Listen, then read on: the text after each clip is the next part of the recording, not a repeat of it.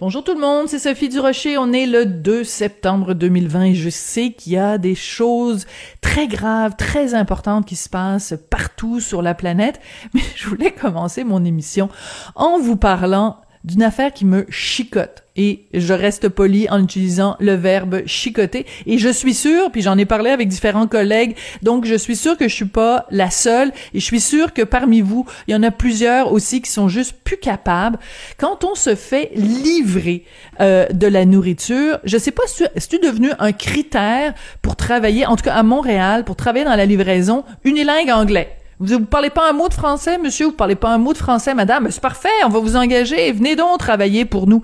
C'est incroyable. Des compagnies, ben, enfin, je n'ai même pas besoin de nommer les compagnies. Vous les connaissez, les compagnies qui font de la livraison de nourriture. Euh, certaines compagnies de, de pizzeria également. C'est constamment, constamment, constamment des livreurs unilingues anglophones. Des gens qui sont même pas capables de nous dire bonjour puis merci.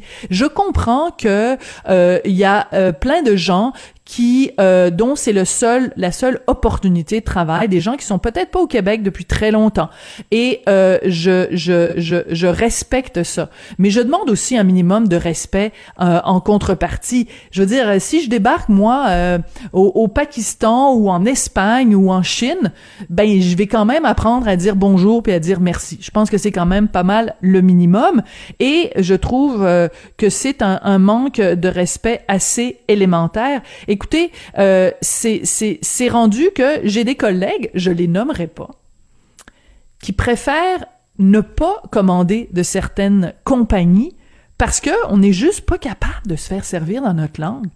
Je veux dire, tu, changes de pizzeria, tu changes de, de, de, compagnie de poulet, tu changes de compagnie de sushi, peu importe. On demande quand même le minimum. On est dans une province francophone. À Montréal, ici, on habite dans une ville francophone. Quand on habite à Québec, c'est une ville francophone. Quand on habite à Trois-Rivières, c'est une ville francophone. Pourquoi on n'est pas capable de se faire servir dans notre langue? Quand je vois ça, j'ai juste envie de pousser un grand, ben voyons donc.